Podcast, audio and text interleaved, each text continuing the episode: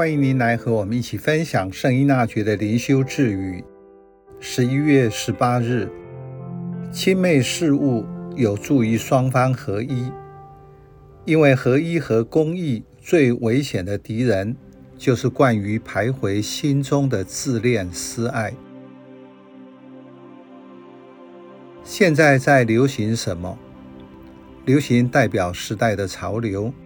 是人们疯狂追求的目标，许多想拥有的渴望。您在乎现在流行什么吗？流行的主流价值观和做法，很容易掌控人的思想和做法。当你接受后，就会随波逐流，没有自己想要确定追求的方向和目标。只能依从环境潮流行事，活在只要我喜欢，有什么不可以的氛围中，就会造成活在自恋的、以自我为中心、自以为活在主流，却是活在虚幻中而不自知。基督徒是生活在世界，却不属于世界。借着彼此相爱，活出天国的见证，这是一个希望却充满挑战的目标。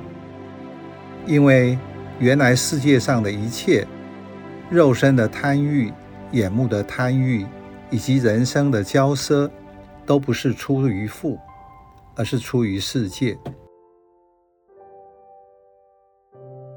圣依纳爵为我们分享对世界事物的贪欲。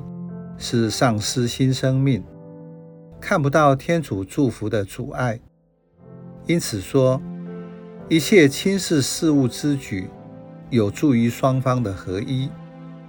因为在这类私爱中，合一和普世的公义，最危险的敌人，乃是惯于随波逐流。普世的公义和基督徒的合一，就是爱。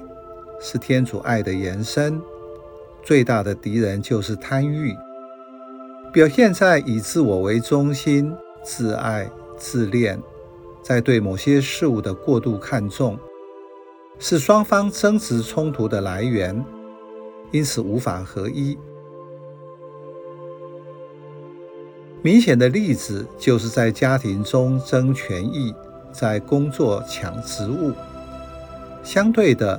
放弃自己的利益，反而能成为多方冲突间联系与合一的中心。因为无私，他人会看到真实的权益是什么，所以轻视事物就会带来合一。轻视事物不是那个东西不重要，而是它不妨碍你。因此，对于谦逊的操练就很重要，因为会带给你平心，而且得到内在的自由。